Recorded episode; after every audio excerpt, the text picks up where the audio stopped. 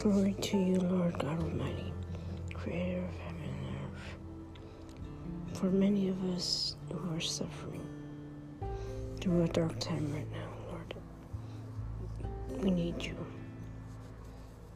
especially right now. The McClellan family needs your help. I may not know the situation that you do. They need you as a These things be falling apart for them.